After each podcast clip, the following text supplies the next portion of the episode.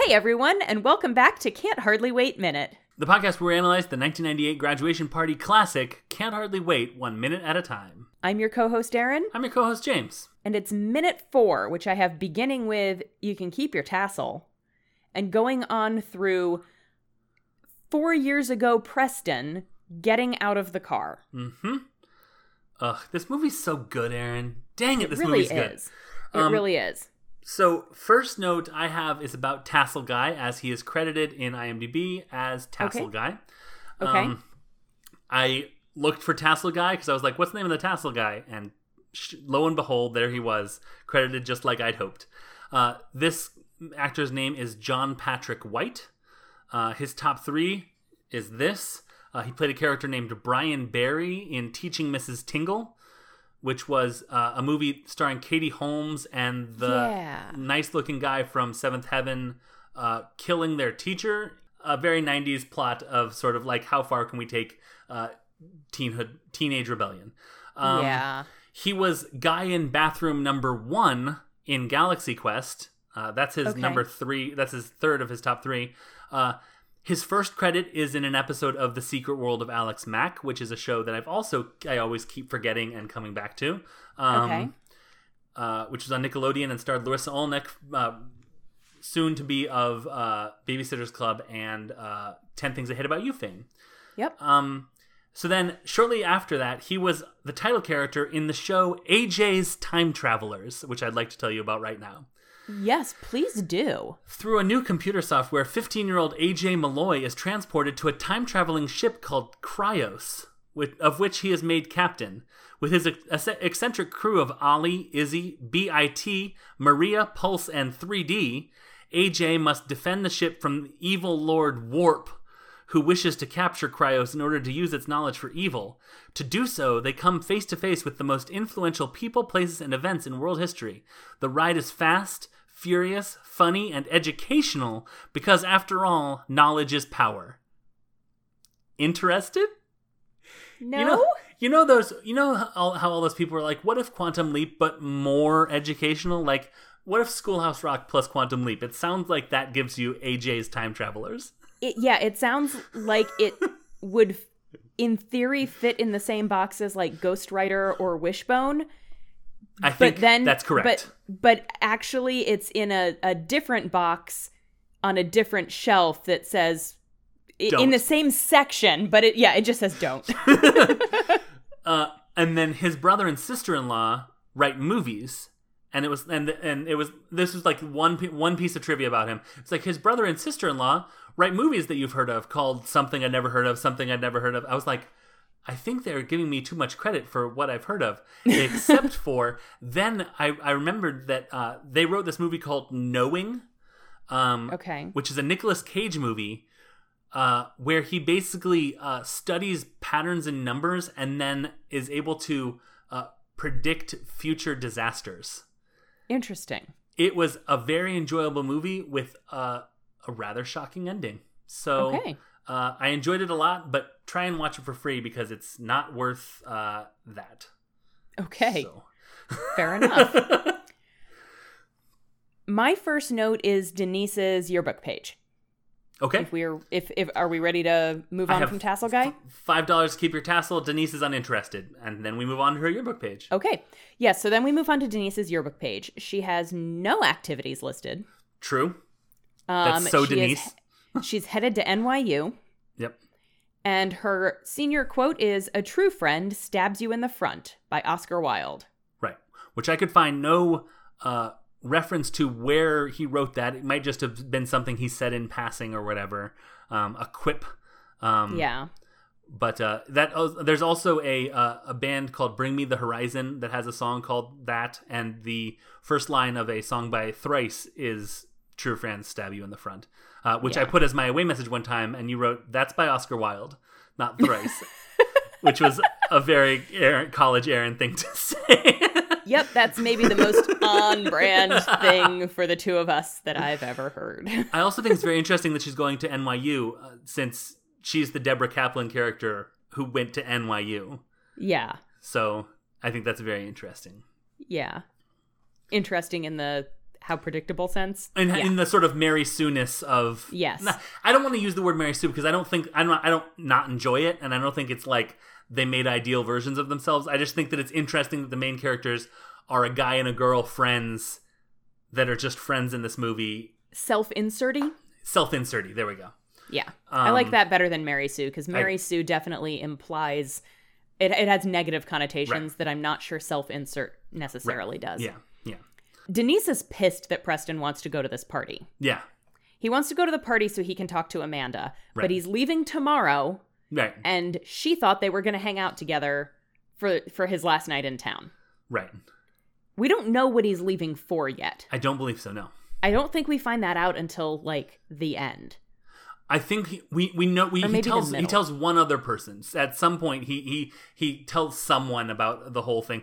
So then uh, Denise is talking to him about uh, you need to look forward to the future, and she says, "Don't look back. You should never look back." And I was like, "Wait a minute, what the fuck?" And I ser- I just did a Google search of that line to place it, and it's from the Boys of Summer, the Don Henley song that the Ataris Uh-huh. covered in two thousand three Yeah. why is she randomly quoting Don Henley? It is hilarious that she did that. It's such an, especially in 98, this is Yeah. such an uncool song to quote. Like, Yeah.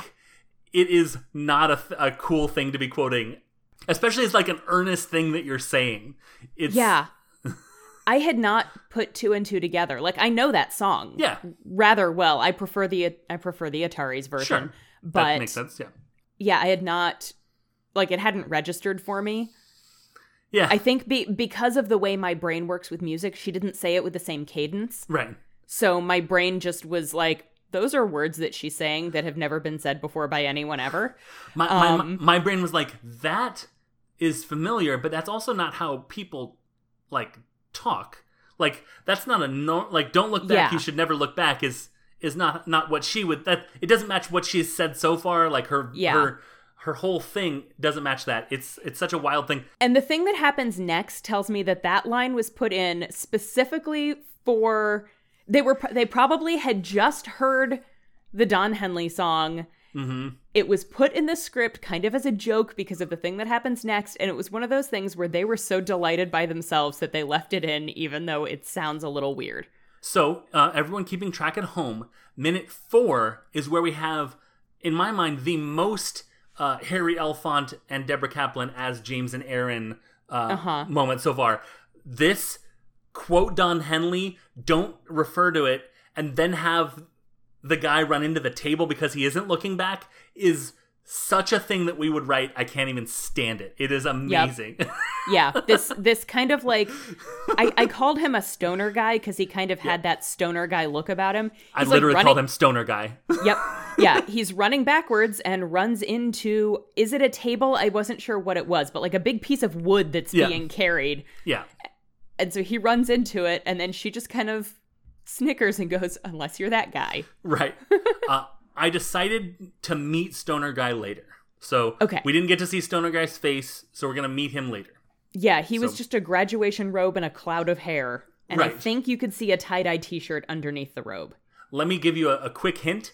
Uh, the man has grown up, and his and without the hair, he looks like a entirely different person. So then we have a flashback. Yes. We are less than ten minutes into the movie, and we are already doing. We an are less expo- than five minutes into the movie. We are already doing exposition flashbacks. Yep. Um, they use the perfect flashback song if it's 1998, if you ask me. A song which literally sounds like a flashback, probably because of this movie, but also because of everything about this song. Uh, Smash Mouth's Walkin' on the Sun. yep. May I tell you about Walkin' on the Sun a little bit? You may. Um, this is the first Smash Mouth single that was ever released.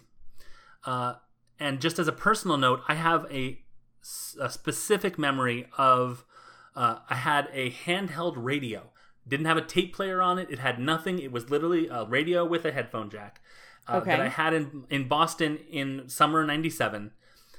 And I was listening to the radio, probably WBCN, um, and it was late at night and this came on and it was the first time i heard it so this reminds me of flashbacks and late at night and i think it's perfect for that um, Interesting. Okay. yeah So uh, it was released in July 1997. It was their first major single. In fact, it was their very first single. It reached number one on the Billboard Hot Modern Rock Tracks, which would be- become Alternative Songs chart, which is the one we look at, the one that I care about.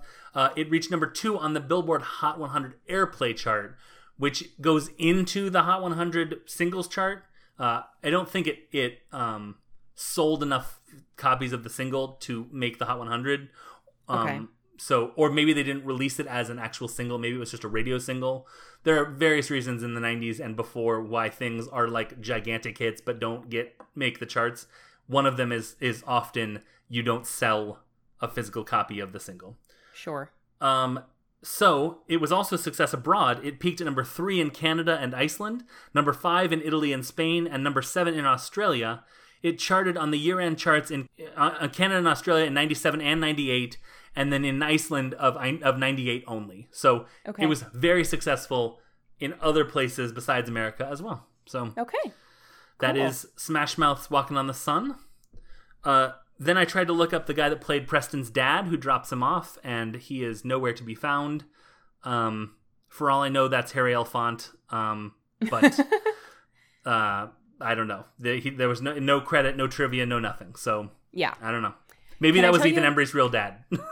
It's entirely possible because can can I tell you a little bit about or can we discuss why we're seeing this flashback? yes. So Preston wants to go to this party to talk to Amanda because he believes that he and Amanda have a connection that they need to see through. Right. Denise is sitting there as he starts this flashback story and she's like I've heard this a million times, please don't. But he does anyway. Uh huh. So, October of their freshman year, Right. Preston missed the bus, the only time he's ever missed the bus. The only time he had ever missed the bus. He doesn't talk about if he missed the bus That- well, later in that's high true. school. Right. right. That's true. Um, so he is late. His dad has to drop him off at school. And Right. in that moment, we will find out tomorrow what connection he believes he has with Amanda. I uh I have some thoughts about the setting of this Mm-hmm. uh, scene, but I but I put them in minute five because I figured I talked enough on minute four. Yeah, it's well, and honestly, most of this scene happens in minute five. We literally just see him get out of the car right now. We don't see the scene itself really start until tomorrow. I get big Breakfast Club vibes from Yes. this, Yes. Um, and and I think that's probably almost certainly intentional. oh, Um, I'm sure. Yeah. yeah. If you yeah. make a teen a teen comedy, you have to reference John Hughes. That's just the law. They don't Right. let you actually make the movie until you are like you point out your John Hughes reference uh, or three. Um, Right. so yeah, uh, this is the obligatory John Hughes reference, and uh, yeah, it's a weird scene that I really want to get into tomorrow because what a what an odd way to. Anyways, we'll get into it. Yeah. Uh, let's do social media. We are on Twitter at je underscore minute movies. Um, individually, you can find us on Twitter. I am at unabashed James. And I am at unabashedly Aaron. You can find us on the Scavengers Network, who are uh, generous and gracious enough to let us uh, put out these silly shows on their network. Um, if you listen after we say goodbye, you'll hear an ad for one of the shows from the Scavengers Network. You sure will. But I think that's going to do it for minute four, so let's wrap things up and move on to minute five. Boy, I can't hardly wait.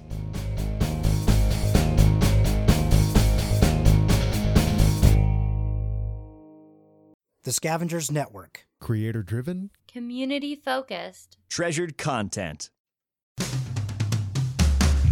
Hey, James. Hey, Aaron. Hey, you two. Not, yet, Tracy.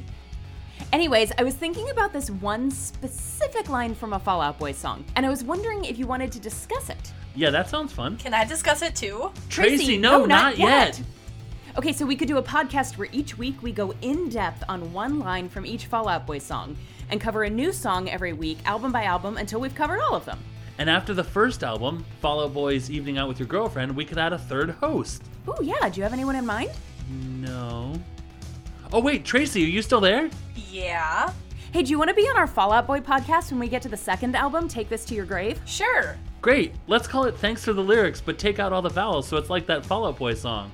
And release it on Saturdays, like that other Fall Out Boy song. Oh, this is going to be great. I'm so glad that we called Tracy before I started this conversation with you, James. Me too. Thanks for the lyrics. starting in January 2020. And I start later than that.